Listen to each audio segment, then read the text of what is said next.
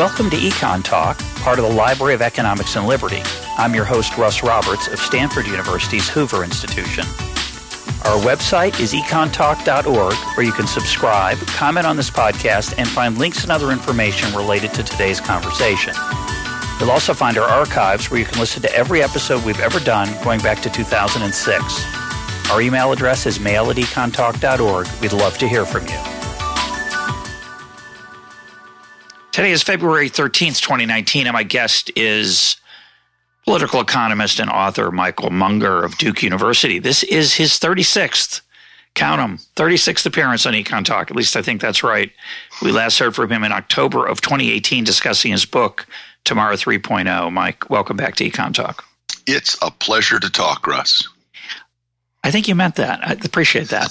Uh, there, there was a certain, I don't know, radio sound of that, but I'm going to take it, it as a, be, it can be both. I'm going to take it as legitimate. Our topic for today is a recent article you wrote in the Independent Review with Mario Villarreal Diaz, "The Road to Crony Capitalism." Uh, what is that road? Well, we're obviously trying to riff on uh, Hayek's Road to Serfdom, and Road to Serfdom is often mischaracterized, where people say Hayek says if you take a single step uh, towards planning, you end up being communism. That's not what he said. What he said was there's a tendency towards collectivization, not least because if you start planning, it creates distortions that then require additional regulations. And before you know it, most of the economy is planned, even if all you did was regulate a few industries to begin with. So, what we became interested in was an analogous problem. Might there be looking at the way capitalism is working in the West now, might uh, Hayek, but of the left, say that there's a road to cronyism. Because the simple summary of the argument is that as industries mature, they invest more and more in new products and new engineers in cheaper ways to make things and that's the essence of competition and that's great at some point, the first dollar that they might spend on lobbying becomes more profitable than the last dollar that they spent on pursuit of honest profits. What that means is that I'm hiring now people who are trying to lobby the government to protect my products from competition, to obtain tariffs, to obtain subsidies. And it would be surprising in a mature industry if the, if it were not true that the first dollar spent on lobbying and getting government help was not more profitable than the last dollar that I spent on investment. And once that happens, then it means that your industry owes some of its existence to the state. You become dependent on the state, and it's likely to see an expansion of that dependence. So, what we became worried about was that the criticism that many people on the left have made for years is there's actually actually have a point. And what we noticed, and I'm I've done this myself. I'll say to one of my friends on the left, "Look, socialism doesn't work. Look at Venezuela," and they'll say, "Oh, well, that's not socialism." Well, I actually think that's where socialism leads. Socialism is a recipe for economic, at least, totalitarianism. But likewise, if one of my friends on the left says, well, look at Solyndra, or look at the way that many industries have basically gotten in bed with uh, the government, with the regulatory agencies that they depend on, I'll say, oh, well, that's not capitalism. Well, wait, that's, I'm making the same that's, mistake. That's crony capitalism. That's not that's the real crony. thing. Yeah, that's not real capitalism. But, but what if it's true that as industries mature, they find that crony capitalism is more profitable in an accounting sense than playing it straight. And then I do this thing that I would criticize in other people. What I will say is, oh, we need better people. Oh. All we need all we need is better politicians that don't engage, don't allow this rent seeking, or we need better CEOs. That's the one thing, Russ, that you know that I cannot say because the premise of public choice is you cannot say good people. Right. We need uh, our premise is is on our team is that incentives matter and institutions matter, and the with bad incentives, the best people become corrupted, and with good incentives, not so great people do the right thing. Uh, yes. So that's the That's the. Um, you're right. So you can't say that. So keep going. Well, what that means is once you recognize that it would depend either on capitalists, corporate CEOs leaving money on the table. That is, they would they would have to choose not to take legal but economically immoral actions that would get them protection from competition. Then I go imagine at the the the yearly stockholders meeting. I, I'm the CEO and I tap on the microphone and say, Well, good morning. Thanks you all for coming. And I want to say that our profits are significantly lower. Our accounting profits are significantly lower this year than they might be, but you'll be glad to know that the reason is that we decided not to engage in rent seeking. We have not used lobbyists to obtain protection from competitors. We have not obtained government subsidies that we might have obtained. And I wait for the applause, and there's silence. And the stockholders say, What the heck? We need a new manager. So even if we did have a good manager, it's not sustainable in the sense that either we're likely to see stockholders who are in pursuit of legal profits, and I mean accounting profits. It's nothing illegal about using lobbying to obtain the benefits that I can get from the government. And actually, I have to say, we first started thinking about this seriously after I heard on EconTalk. Luigi Zingales basically summarized this argument a couple of times. It's not very original. What we tried to do is close the circle and point out that if you think that the only solution to this problem is better people, you actually need to rethink that because that's the one thing that we cannot say. Now, our, our point is the short point is capitalism in a democracy is not sustainable. So that's deeply disturbing. Uh, it might be true. And I, like you, I also have this issue where I will point out some flaws socialism and they'll say, well, that's not real socialism. Or they'll say, well, that's not the kind of socialism I want. And so similarly, I find myself doing this with capitalism, and I'm sure I've said it and conceded this point on EconTalk in the past that we do kind of do the same thing. We say, well, that's not the kind of capitalism I want. I want the real kind. The fundamental question that you raise in this article, which I think is a deep and important one, is is there something inevitable about cronyism that's built into capitalism? Is it uh, is it is it somehow an illusion? Excuse me, a delusion am I deluded in thinking there's such a thing as capitalism without cronyism, without government handing out favors? Now, my usual answer to this, by the way, and I'm going to critique it, but my usual answer is well, there is such a thing as capitalism without cronyism if you have a constitution and you have a legal system and a legislative system that limits the power of government to hand out goodies. The problem with that argument is that maybe built into the system is powerful capitalists then change the political system so that it can hand out goodies. And that's really, I think, the left's uh, critique right now. It's very clever, and it might be true, uh, which is it's inevitable, like you say. It's just it's part and parcel of the system, and to pretend otherwise is to delude yourself. Uh, I just before we go on, I want to read the Milton Friedman quote that uh, came to mind a minute ago uh, that's I think deep and important. It's it says it's nice to elect the right people, but that isn't the way you solve things. The way you solve things is to make it politically profitable for the wrong people to do the right things. At close quote. So the, the, the point there is that the counterpoint to that is, yeah, except that eventually the political system is going to be structured by capitalist influence to give out those goodies so that even good people do the wrong thing. So that's the thesis on the table.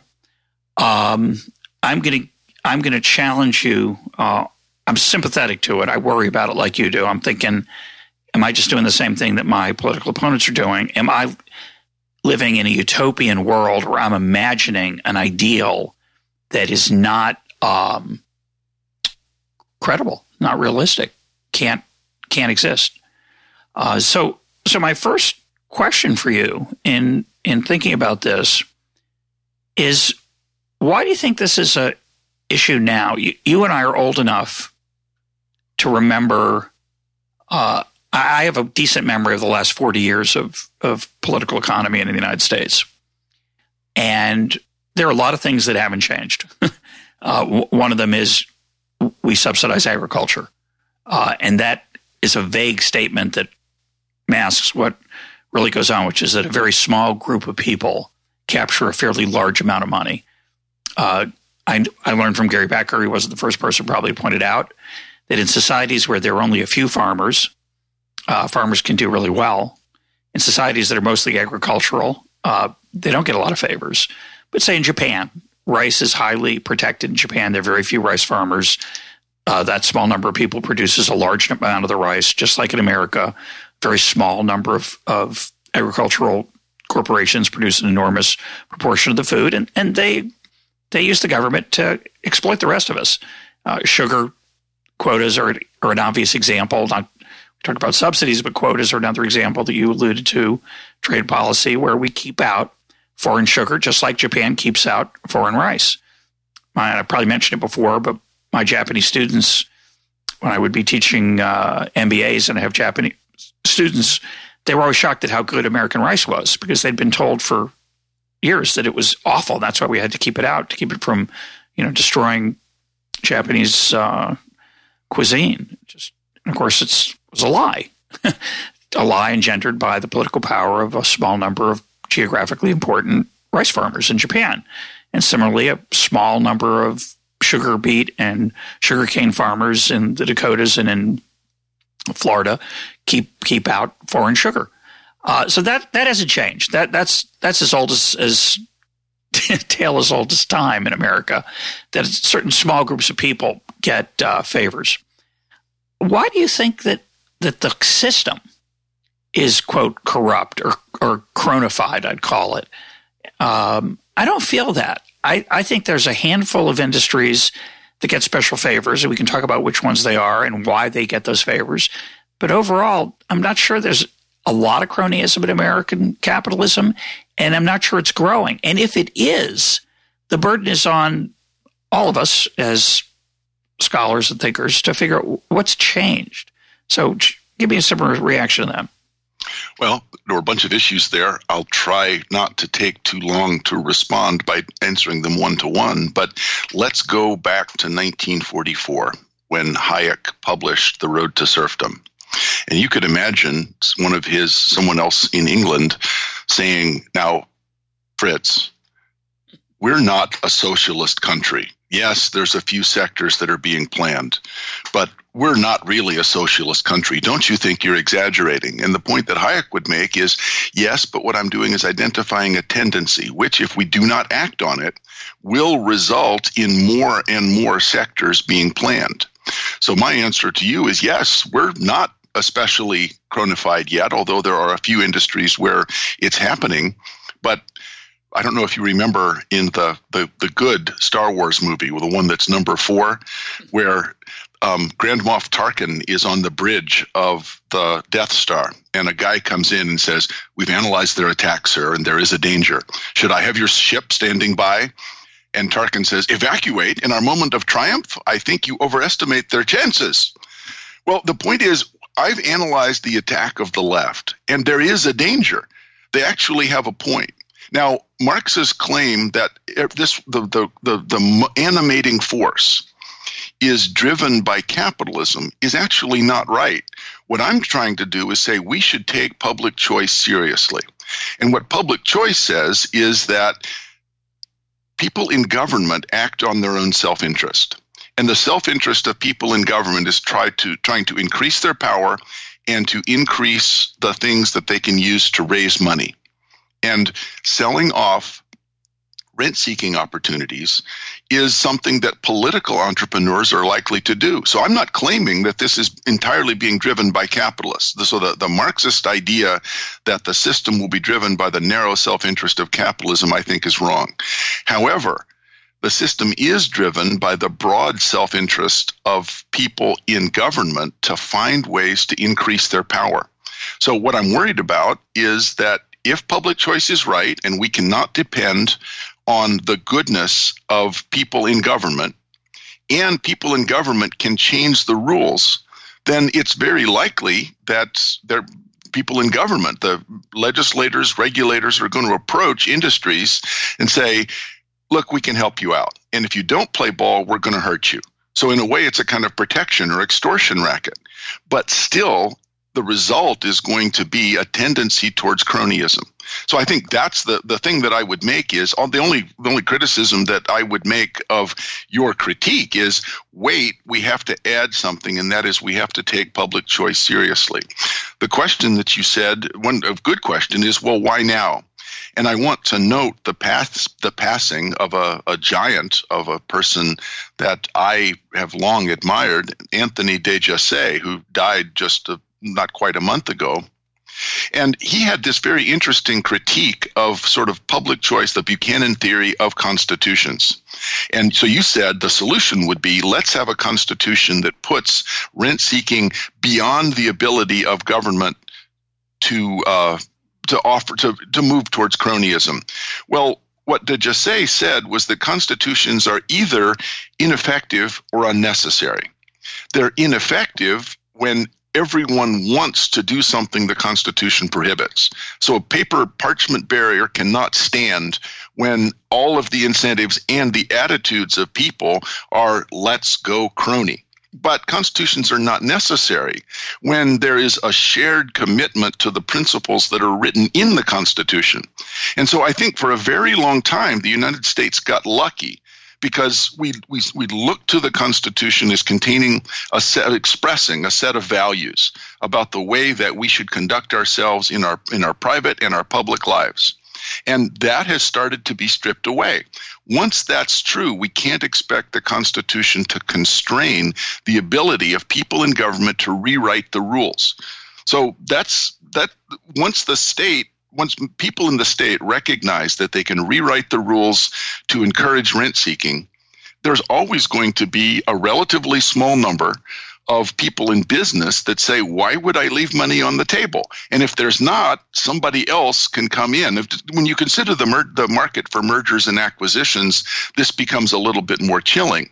So, so, let's suppose that you, Russ, are the CEO of a medium sized corporation and you say, we're not going to invest in rent seeking. We're not going to get subsidies. We're going to leave money on the table. And the employees say, you know, that's right, because it's the wrong thing to do. Well, I'm a corporate raider and I look and your stock price is lower than it could be because you could reallocate your capital in a way that would produce quite a bit more accounting profits if you would just go to the government and seek those subsidies, which are legal. Well, I put out a tender offer for your stock. I can buy up the stock because I can pay a higher price because I'm going to do the things that you will not do. Very quickly, you lose control of your corporation because I buy up all the stock. I hire a better, and I'm making quote marks, manager than you, a more rational manager than you. And now we're off to the races. And now the company that was good is now wise in the sense that they're they're maximizing their return on capital do I care if the return on capital is based on rent seeking rather than honest profits? Well, maybe I do, but there's someone out there that doesn't. It doesn't take many at the margin to drive this system in the direction of crony capitalism. I don't agree with that. Um, I'm going to try to push back against it in a different way in a minute, but I want to start with the more fundamental question that you raise. I mean, I'm sympathetic to it. I think it's a risk. I, am not. I don't think it's quote wrong, but I'll tell you what. I think there's some part of the story is missing. But, I hope so. But yeah, don't we all? I, I would uh, really yeah. like you to talk me yeah. out of this. Okay, I'm, I'm, I'm doing my best. slash my wrists. I'm doing. I'm doing my best. Um, but I, I want to go back to. I want to go to a more fundamental question, which is, um, uh, why do um, why is the murder rate uh, so low? There are a lot of people out there people don't like they'd prefer to see him gone. Uh, there are a lot of things we can do as individuals that are deeply wrong and immoral. And I actually think there are people out there in the world who think that, that the murder rate is low because it's against the law. And that's not why it's low. it has an impact. I'm not going to suggest it's irrelevant, but it might be a small part of the story right? The main reason the murder rate is low is fortunately most people think it's the wrong thing to do and they don't do it. So we understand that if you find a wallet in the street uh, and it's got the person's driver's license and it's got the person's credit cards and it's got, say, $200 in cash, um, you got a few options there and nobody sees you pick it up and you take it home and you find out what's in it. And you've got some options. You could take the cash out and, and return the wallet as a kindness. You could keep the cash in, or you just keep the whole thing, keep the cash in the credit card, throw it in the garbage. Um, I think at different times in human history and in different societies, the modal finder of that wallet would do different things. So I think deep down, you know, de Jasay point about constitutions is, is 100% right. He, he, was right that a constitution that most people don't believe in is not going to be sustainable. Um, and it's true, I think, that the attitudes of the United States about the power of government have changed. I don't think the attitudes toward cronyism have changed much. I think most people are against it.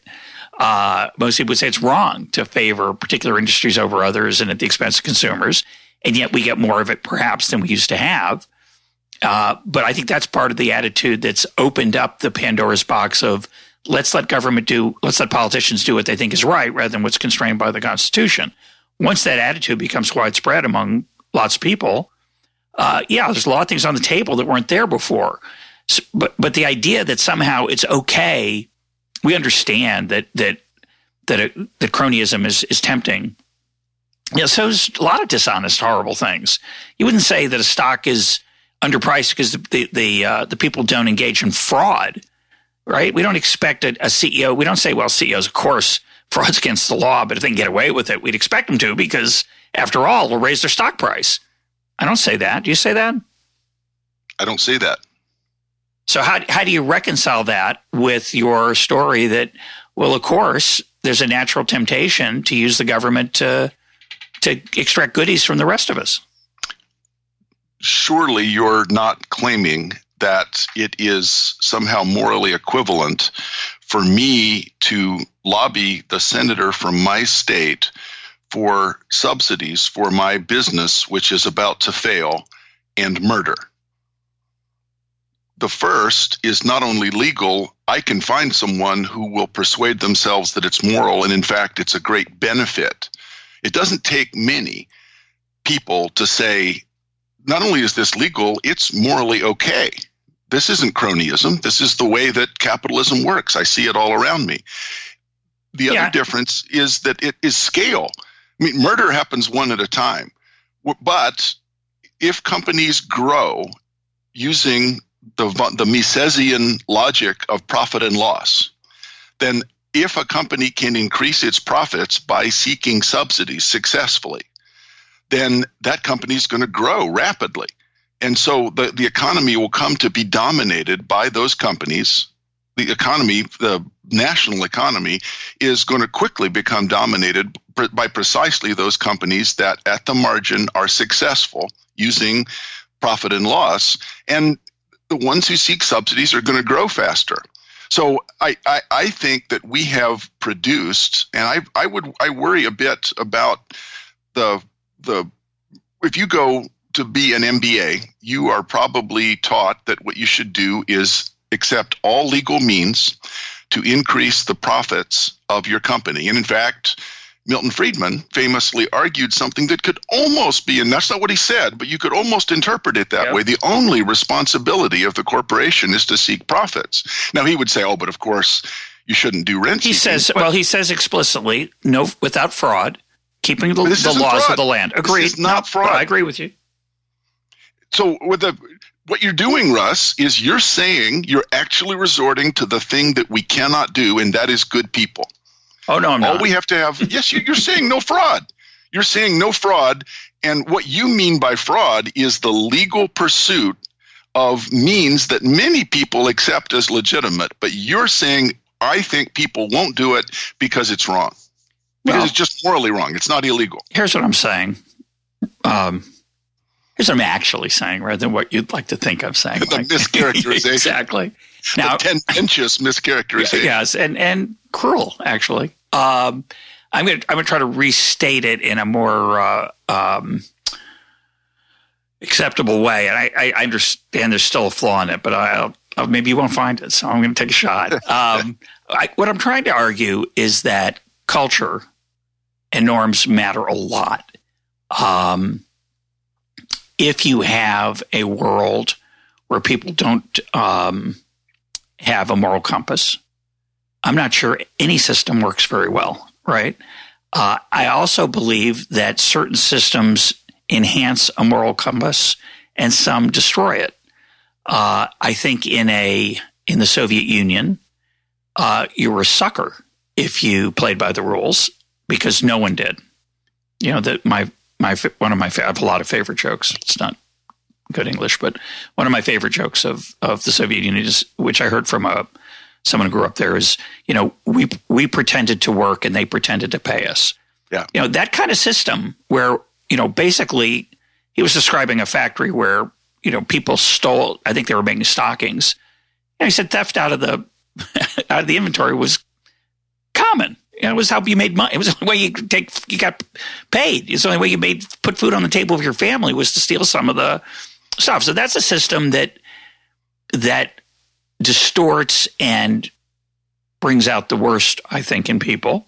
Uh, Adam Smith argued, as you know, that capitalism does the opposite. It forces you to put yourself in the shoes of other people and figure out what they want. It forces you to imagine uh, being empathetic about their desires and their their their needs.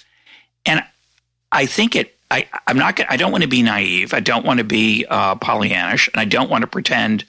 I don't want to suggest that. Oh, the only it's easy to fix this. We just need to change norms and culture.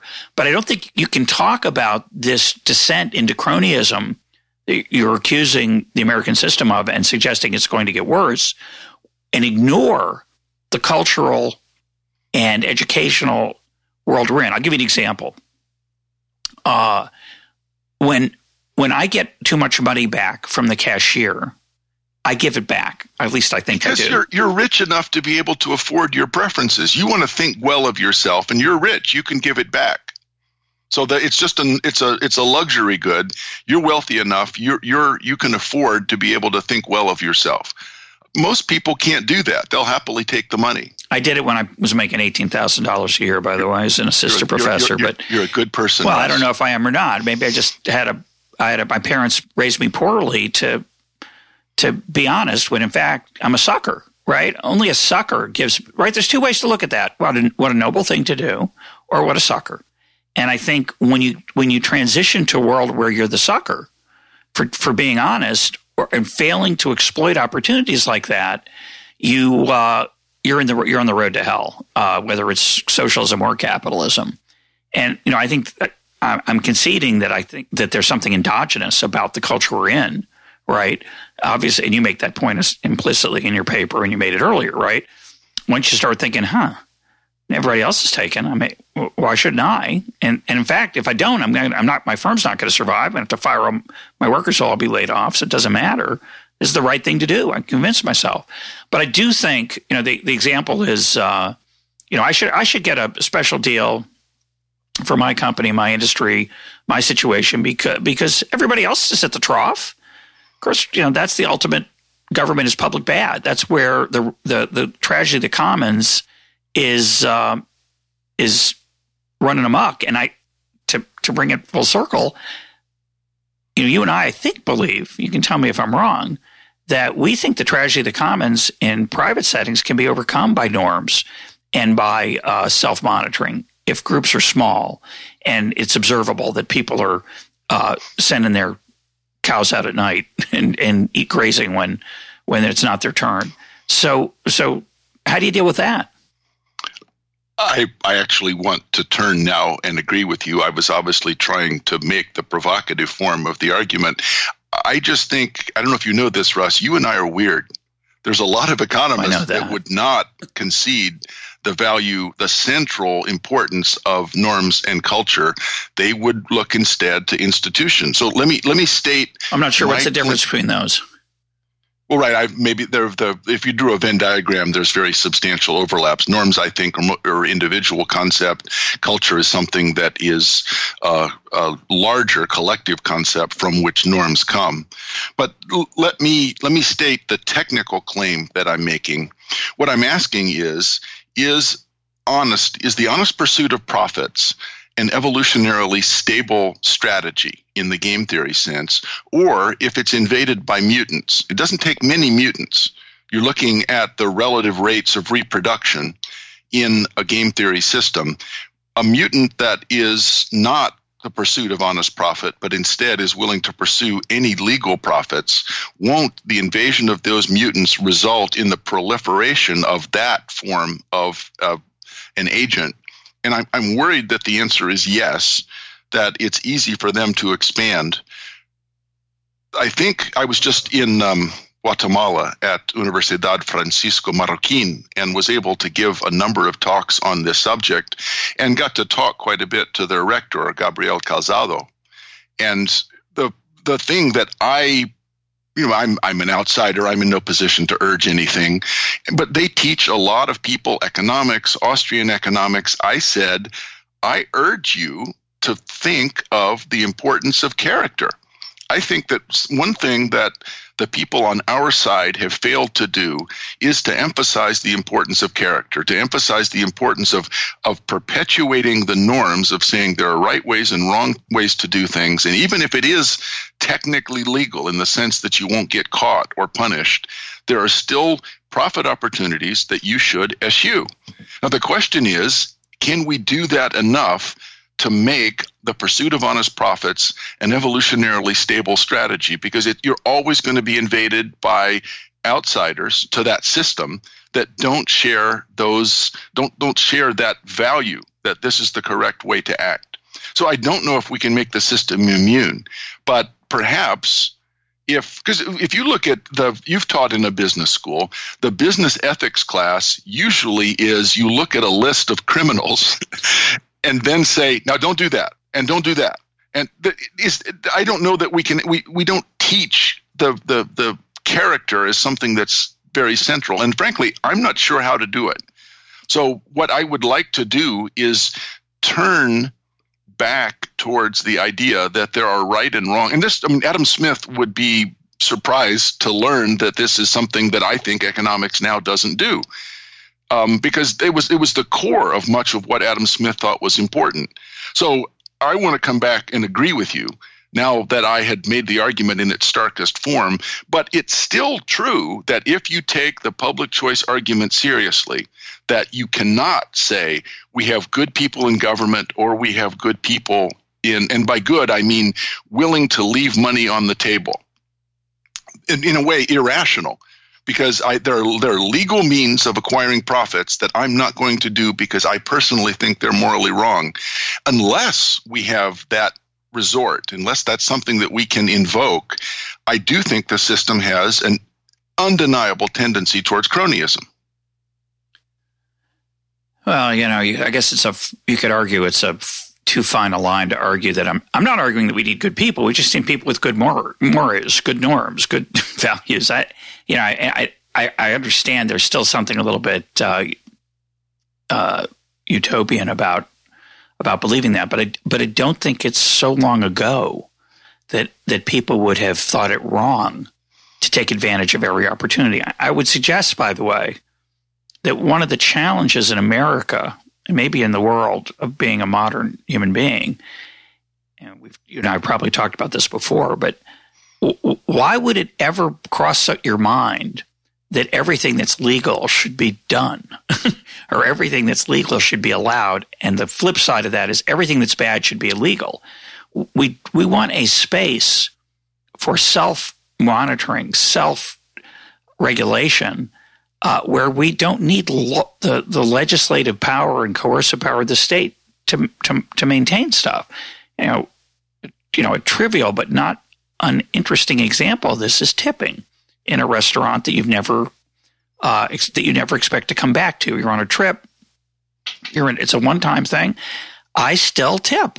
Now, you could argue I'm a fool. Why? Why should? And, and you know, we've talked about this before, and at length in, in other episodes.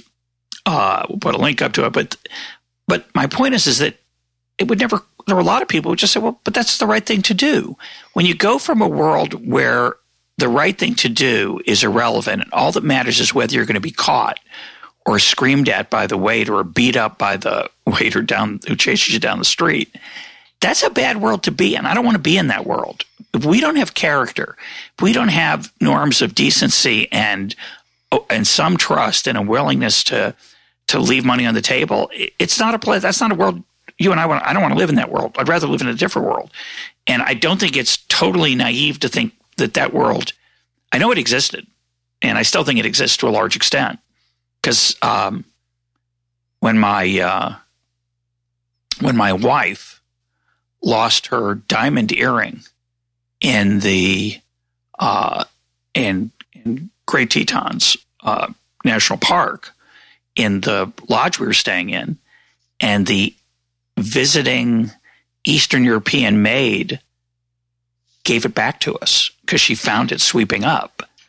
There was no way she was going to get caught keeping that earring. She uh-huh. didn't even know it was my wife's. It could have been left there by somebody. It was on the floor in the kitchen under a counter. Someone could, it could have been three guests back and she's giving it back to us.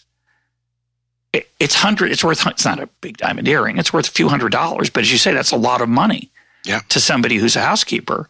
Uh-huh. And it's even a lot of money to me. I was, you know, my wife was really upset for emotional reasons. I, w- I was like, it's okay. Just, you know, it's part of life. Things like this happen. But, but the housekeeper gave it back. That's virtue. That's the world I think we all want to live in. We want to live in a world where people return their diamond earrings. Um, and I don't think it's so, I don't think it's ridiculous to imagine. I do think it might be ridiculous to think we can get there from here. We can increase it. We know how to do that. And I agree with you that an ethics class in business isn't going to do it. Um, but the, the, the, the difference is both of your examples were basically interpersonal relationships. So murder, which is which is both immoral and illegal, and the return of something or tipping the things that uh, I'm acting in you know binary relationships with between people. I think that system can be sustained if there is a few people who act badly because there's social pressures to act well. We get reward. We get the esteem of other people. We feel, and uh, those of you playing the drinking game, I'm going to say it. We're not going to just be loved, but we're also going to be lovely. We're going to be deserving of. So the the probably that maid she would have felt bad if she'd kept the earring. She felt good. You know, I'm actually a good person. I'm yep. the sort of person that deserves the respect of other people. That system is stable with respect to some people who act badly. The problem with capitalism is that its very dynamism means that if you have only a relatively few people who are willing to act badly, that company could very rapidly expand because it's more profitable. It's more profitable to engage in rent seeking activities. And that means that it's not restricted just to individual actions. I'm a corporate CEO. I don't care that other people think badly of me for charging high prices and receiving subsidies because I'm earning money hand over fist.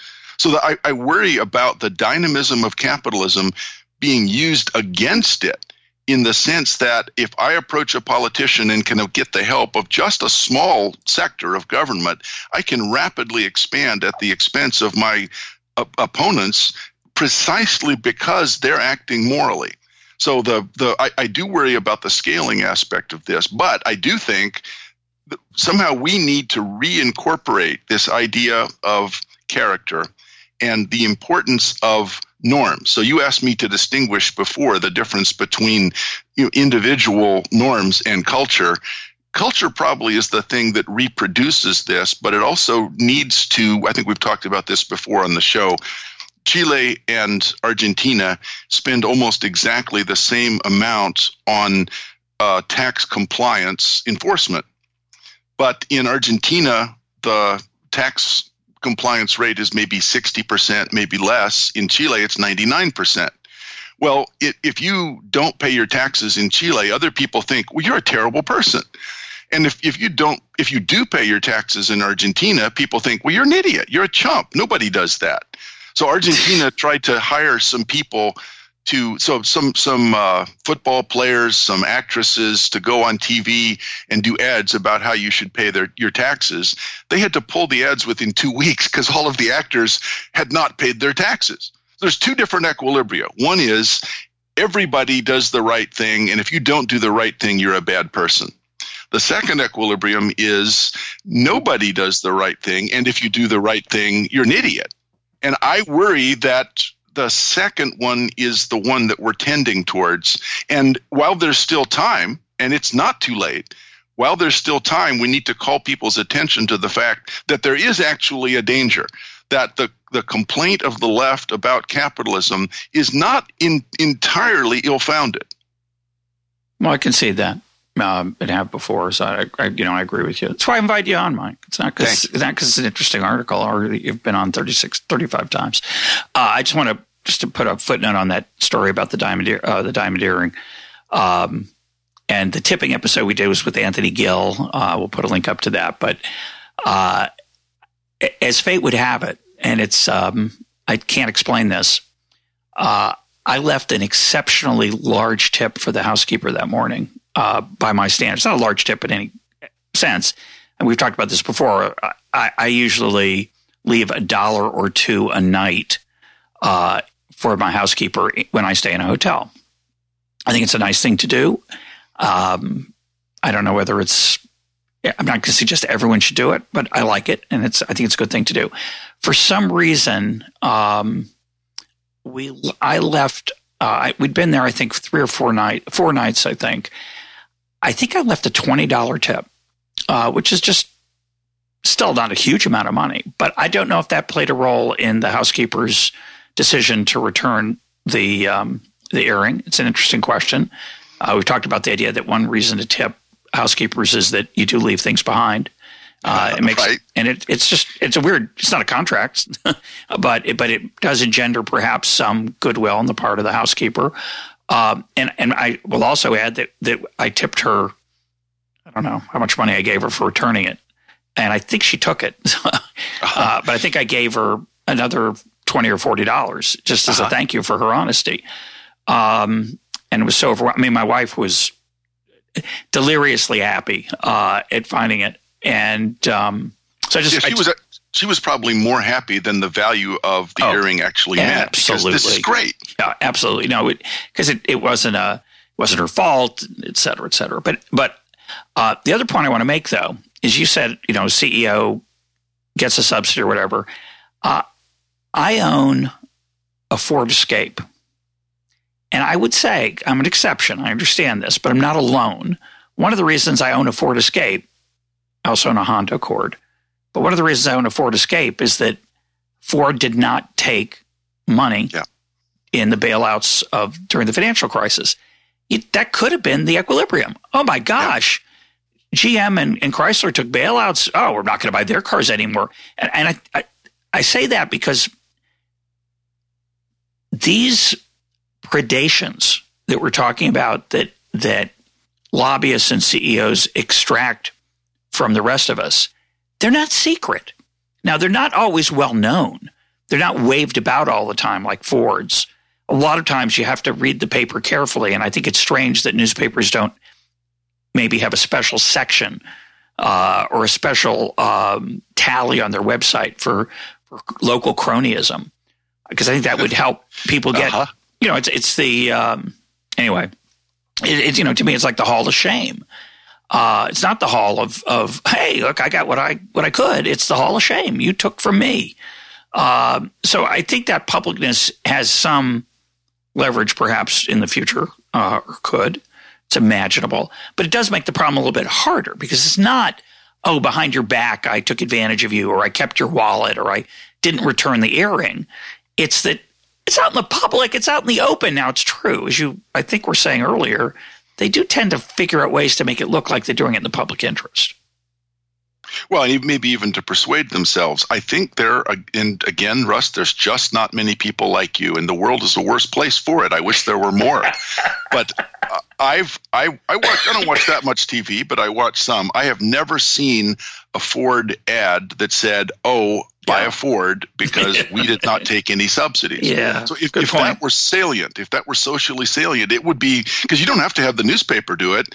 The company should be able to advertise. And if it worked, if people actually cared about that. But you raise a good point. One of the things that we use to flog things like fair trade coffee and the actual social impact of fair trade coffee is probably less than many people believe, but they'll advertise and say, this is fair trade coffee. You should pay a little extra. If right, we left money on the table. We overpaid yeah. for this, so you should yeah. too. yeah. Well, but that that works, and that that's an example of the kind of thing that you're talking about. People are willing to pay at least a little bit extra for doing the right thing. Now, you know what the right thing is maybe can be manipulated a little bit, but all that would be necessary is for consumers to say, nope, we're not going to be complicit in these kinds of rent seeking activities, we're going differentially to seek those companies that have behaved in a way that's socially responsible. And what I mean by socially responsible is the pursuit of honest profit. And so maybe that that's the word that's going to go out from this time and place. Like ripples on a pond, you have now started a new consumer revolution, Russ. I'm so I'm so excited. Uh, I, I, just want to read. I just want to read a line from uh, David Foster Wallace. Uh, he has an essay called "Host." It's quite an interesting essay. It's um, I think it was written around 2004 in the heyday of conservative talk radio, which has morphed into um, talk radio has morphed into Twitter and Facebook and and uh, I, David Foster Wallace, of course, is gone, unfortunately, tragically. Uh, but I want to say to him as I read his essay, you ain't seen nothing yet. You know, he's talking about the incentives that talk radio faces. And he has a line in there. He says, Aren't there parts of ourselves that are just better left unfed? And that's really hard for us. It's really hard for us, as end of the quote is unfed. It's really hard for us to say, I can have this, but I shouldn't. Yeah. And our culture right now is if you're hungry, feed it. And that includes rent seeking, it includes subsidies, it includes tariffs, it includes food, it includes everything. It's all on the table. Nothing's foregoing things has become um, a, it's a fool's game. And I think it would be great if we got back to a different uh, different world. Well, may I read a, a quote from Jose Ortega y Gasset? So, in The Revolt of the Masses in 1929, he wrote this about liberalism, and it'll take me 20 seconds to read. It's, it's not that long, but liberalism, it is well to recall this today, is the supreme form of generosity. It's the right which the majority concedes to minorities. It's the noblest cry that's ever resounded in the planet. It announces the determination to share existence with the enemy. More than that, with an enemy that is weak. It is incredible that the human species should have arrived at so noble an attitude, so paradoxical, so refined, so acrobatic, so anti natural. Hence, it is not to be wondered at that this same humanity would soon appear anxious to get rid of it. It is a discipline too difficult and complex to take firm root on earth. So, liberalism means that you have to. That's the end of the quote. Things, yeah, that end of quote. Liberalism means that you have to not do things which you could legally do because you recognize that you have a larger duty to the system, not to exploit it. And that, I mean, we see that in politics where liberalism means that someone you disagree with violently is still allowed to speak in economics, we see it where I could go and get a subsidy or a restriction on the ability of new competitors to enter the industry, and yet I say, nope, we have to do that because th- that's the, the system that we're part of. So the that that system's really fragile, and that Ortega y Gasset book was written before Schumpeter. So it's interesting that in the 20s, 30s, and 40s, there was quite this exactly the same pessimism that Mario and I are expressing.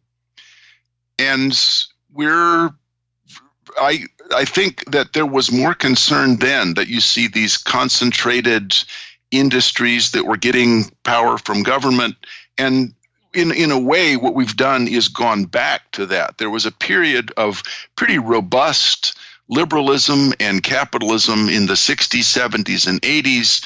We see the dramatic expansion of democracy, the sort of triumphalism of liberalism in the 90s. And now I think some of that optimism that we saw from Francis Fukuyama and other writers who said, you know, history's over, we're done, liberalism and democracy have won, that optimism it's going to require continued work on, on the, the part of all of us in order to sustain the values that we think are essential. Well, that's a really deep quote. Um, and, and, the idea of, you know, doing, not doing what comes naturally is, um, it's unnatural. It's hard to do. It's, yeah. uh, and and maybe it's not sustainable. Maybe, uh, but that's like saying civilization's not sustainable. So I'm not quite that ready for that level of depressing uh, reality.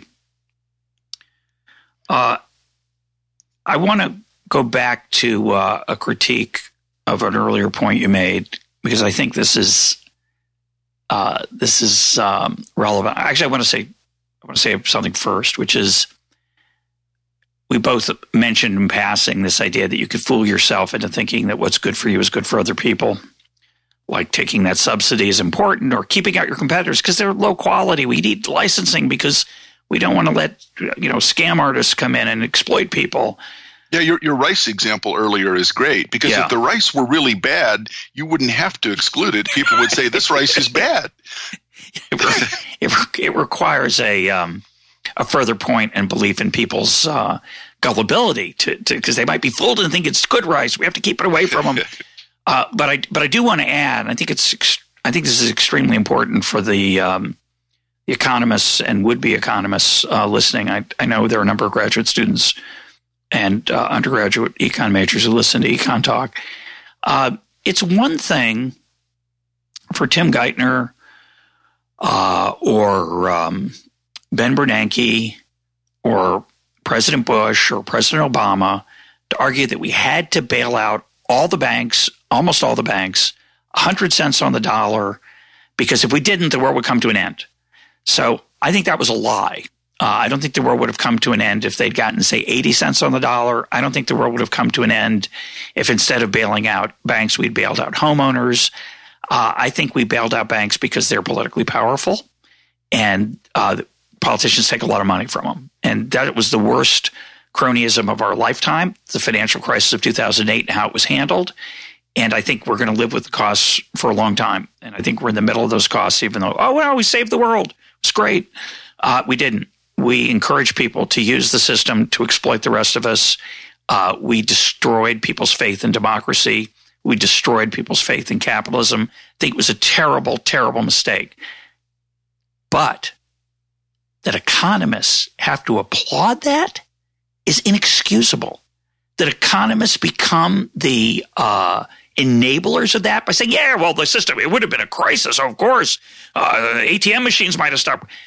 Economists have no um, moral foot to stand on when they argue, when we argue, and I'm not one of them, so I don't like to say we, when they argue that, well, of course they did the right thing. It was terrible. It was the, it was, it was the best choice available, but it, but it was terrible.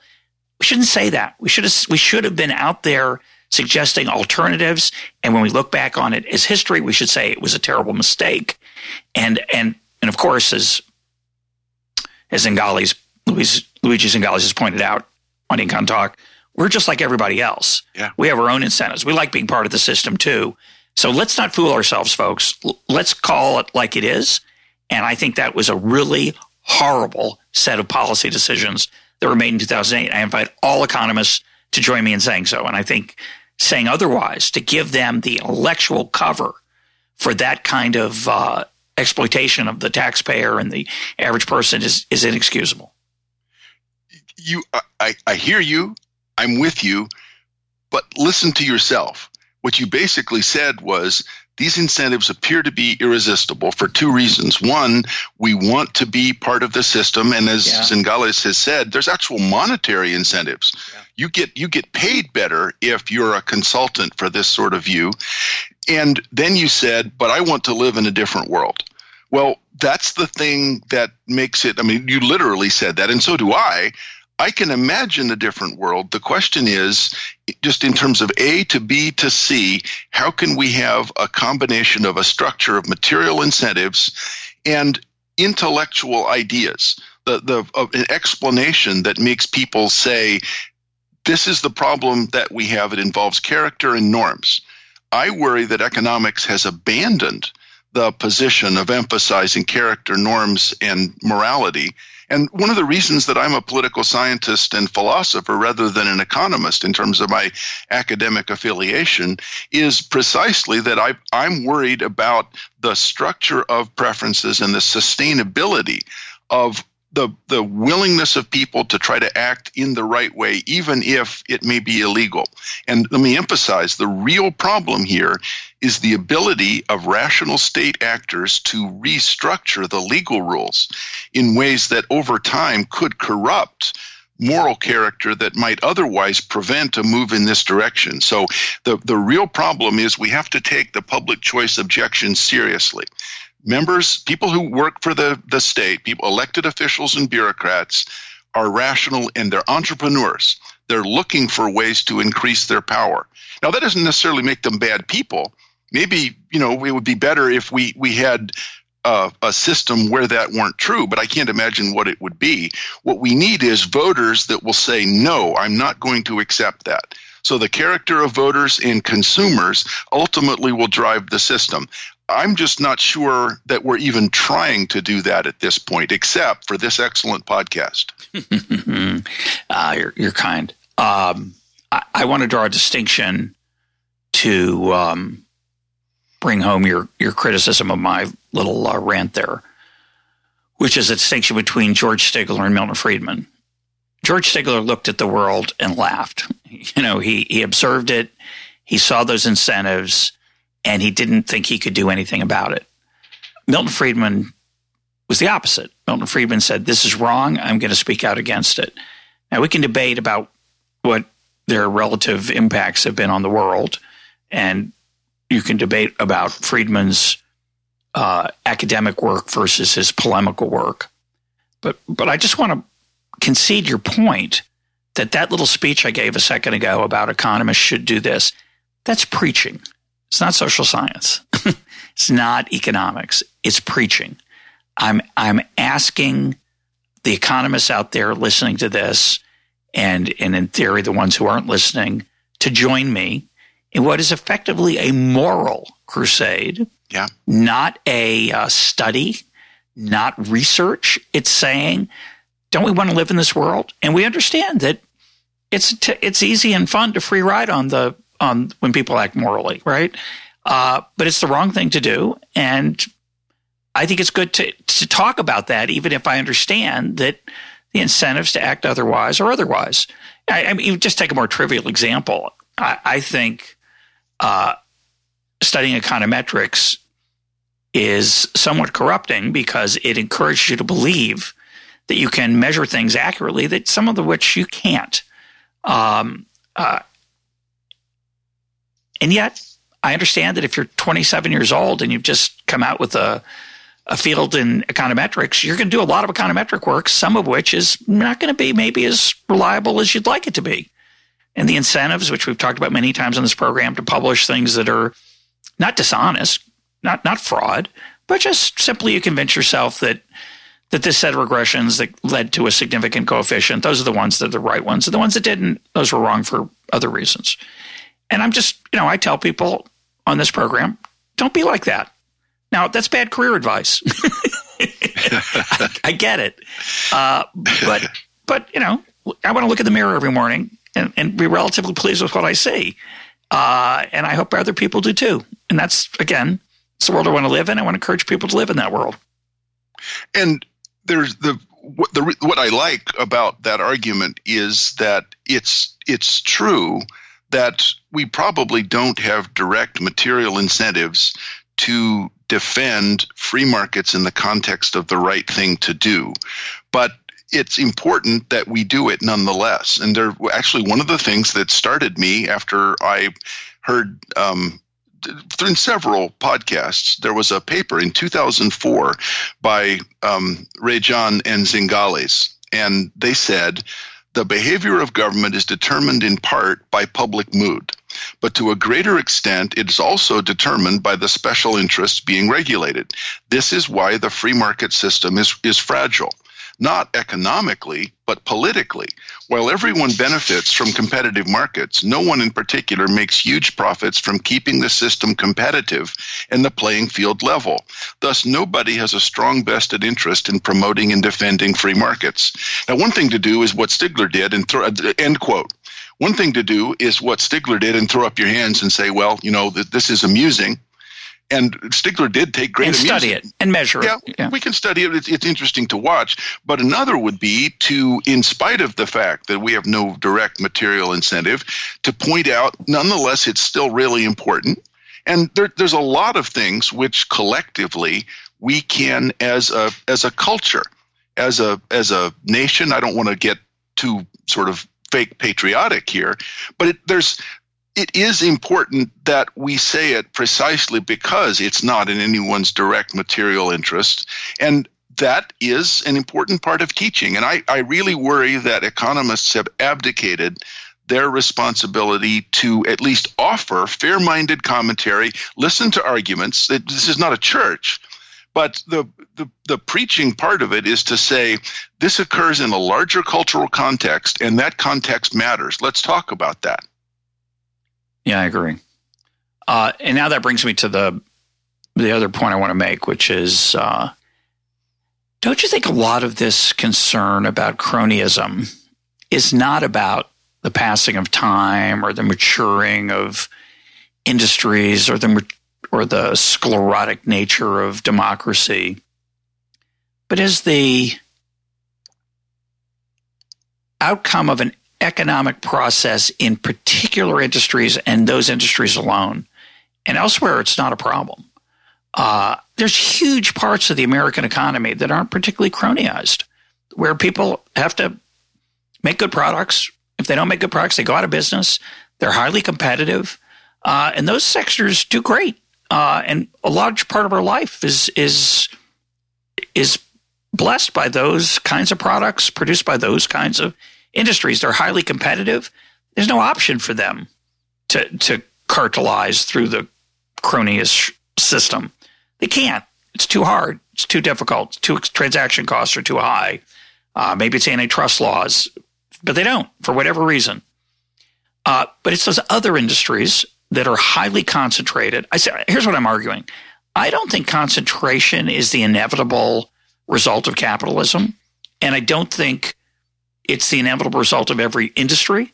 I do think that in 2019, there were a handful of areas where very large firms in, that are few in number are able to wield political power in, in ways that are quite destructive. But that's where the problem is. You know, it's it's the uh, it's the information uh, world we live in, where Google and Facebook, they have to compete, but I think they make some serious monopoly profit. And some of that profit is, is through legislation or certain property rights that have been established or that are not established. I, I think that matters a lot. Uh, I think the banking industry, we've talked about it, is highly um, uh, blessed by political goodies. Outside of that, I mentioned farming. And uh, there is creeping licensing problems, which we've talked about on the program before, and, and I know you're aware of those. But so much of the rest of the economy is just like doing great and doesn't seem cronyized, or am I being naive there? I think you're right. I'm worried about the tendency and the thing that's struck me in writing the article was it's just a calculus problem in a way the Microsoft, for example, for a long time said we're not going to have any lobbyists. We're we're just going to sell our product. We're not going to have any lobbyists. Then they got an antitrust trouble. They had a couple of lobbyists. Now they have a building. So some of this is a process of maturation. So it's true that in a new industry, you're focused on an, uh, if you're you're making something in a new market. At first, you're the, the profit opportunities just from making better, cheaper products. You're going to keep hiring engineers. But it doesn't take that many years before, as a matter just of calculus, at the margin, the next dollar that I'm going to invest can more profitably be put into lobbying than it can into engineering. It may take a while for that to happen. The other thing that I worry about is that many of the the smaller companies have either found a way or the government has offered this as an opportunity. There's been a huge increase in the number of professions that require licensing. Yep. And you you've had a couple of people on the program to talk about this. That's sort of operating in the background. And the the cases, the more egregious cases, are pretty upsetting. But in North Carolina, you have to have quite a few more hours to be a hairdresser than to be an emergency medical technician. So the, the, the barriers to entry that it's possible to erect that we don't really notice very much I think are there's an accretion of these. I don't want to use a, a bat guano metaphor, but it's piling up all over the economy. And I worry that it, if you do a study of it, there is actually has been a big increase over time. So I, I would worry both about the mature industries problem and the professional licensing uh, proliferation. That I think we probably are seeing more cronyism slowly creeping up than I than you might expect if you weren't thinking about it in those terms because it's it is easy to look at the large dynamic parts of the economy and say everything's just fine. Let's try to do something before it's too late. Even if you're right, even if we're doing okay, let's make sure we don't go any farther in that direction. Now, part of the reason I think that cronyism is uh, in the state of capitalism or under converse in the conversation to the extent that they are is a, a belief which our listeners will know, belief I think is false, a belief that the rich have somehow captured all the gains for themselves of economic growth. And this is an insidious uh, belief. I don't think it's true. But if you think it's true, if you believe it, if you believe that the rich have rigged the system so that the average person doesn't get any of the benefits of the from the economy, then you've got to believe that, yeah, cronyism is rampant, capitalism is corrupt, and some form of socialism is is desirable.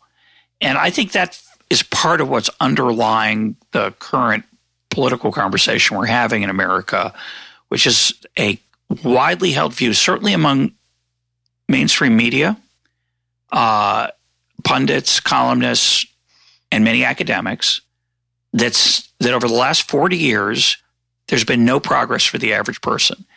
If you believe that, then the system is corrupt. I don't believe that. I think that greatly exaggerates the, I think it's literally not true. And I think it greatly exaggerates the severity of the problem we face. Um, and it, it, instead of thinking, oh yeah, well, I guess we need to be on guard about this, it's like, well, we got to tear down the system. I I feel like you're Grand Moff Tarkin, and I've come in and said I've analyzed their attack. There is a danger, and in fact, 2008 and 2009, the events in the financial industry shook my own faith for just the reasons you say.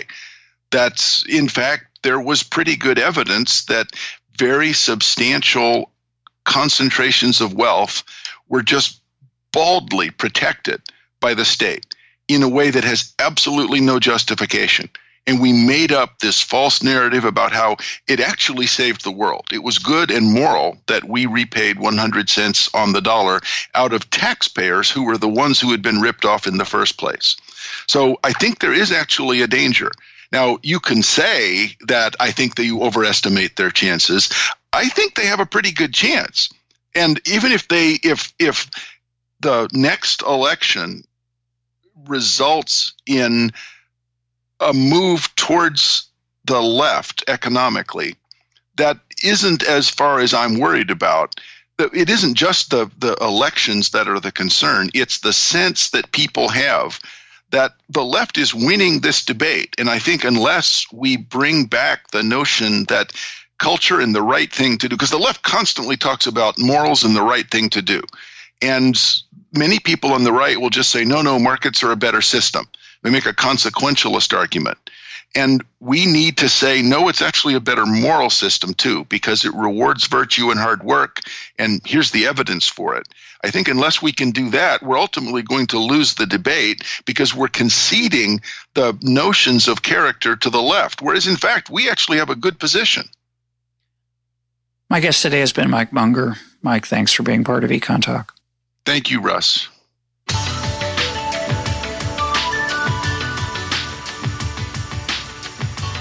This is EconTalk, part of the Library of Economics and Liberty. For more EconTalk, go to econtalk.org, where you can also comment on today's podcast and find links and readings related to today's conversation.